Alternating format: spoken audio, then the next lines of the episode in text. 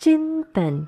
चिंतन कार्यक्रम के सभी श्रोताओं का मैं रचना मुकेश हार्दिक अभिनंदन करती हूँ। सुप्रभात। एक बार एक राजा घने जंगल में भटक जाता है, जहाँ उसको बहुत ही प्यास लगती है। इधर उधर हर जगह तलाश करने पर भी उसे कहीं पानी नहीं मिलता। प्यास से उसका गला सूखा जा रहा था। तभी उसकी नज़र एक पेड़ पर पड़ी, जहाँ एक डाली से टप टप करती थोड़ी थोड़ी पानी की बूंद गिर रही थी। वो राजा उस पेड़ के पास जाकर नीचे पड़े पत्तों का दोना बनाकर उन बूंदों से दोने को भरने लगा।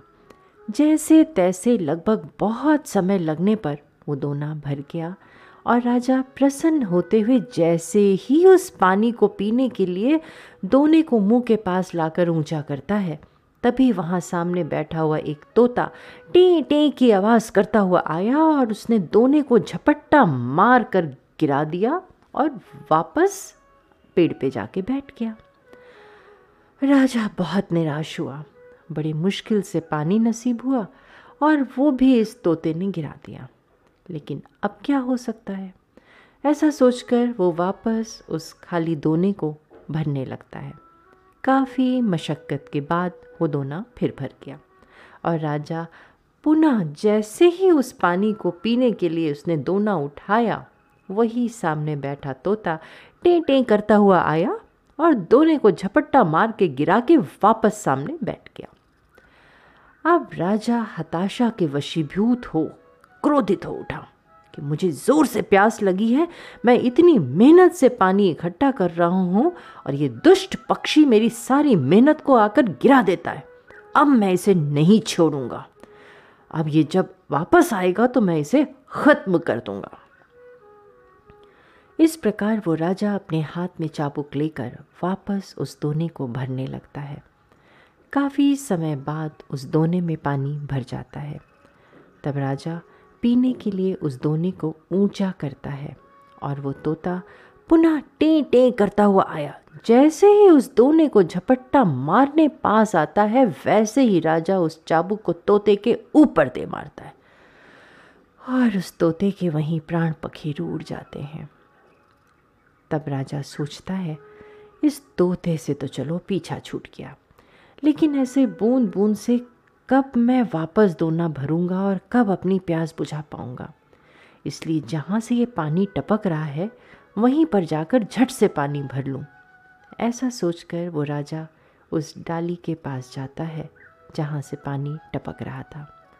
वहाँ जाकर जब राजा देखता है तो उसके पाँवों के नीचे की ज़मीन खिसक जाती है, क्योंकि उस डाल पर एक भयंकर अजगर सोया हुआ था। और उस अजगर के मुँह से लार टपक रही थी। राजा, जिसको पानी समझ रहा था, वो अजगर की जहरीली लार थी। राजा के मन में पश्चाताप का समंदर उठने लगता है। हे प्रभु, मैंने ये क्या कर दिया?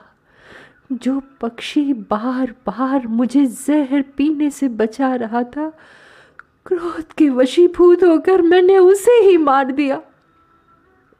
काश काश मैंने संतों के बताए उत्तम क्षमा, मार्ग और धैर्यता को धारण किया होता, अपने क्रोध पर नियंत्रण किया होता तो ये मेरे हितैषी निर्दोष पक्षी की जान नहीं जाती।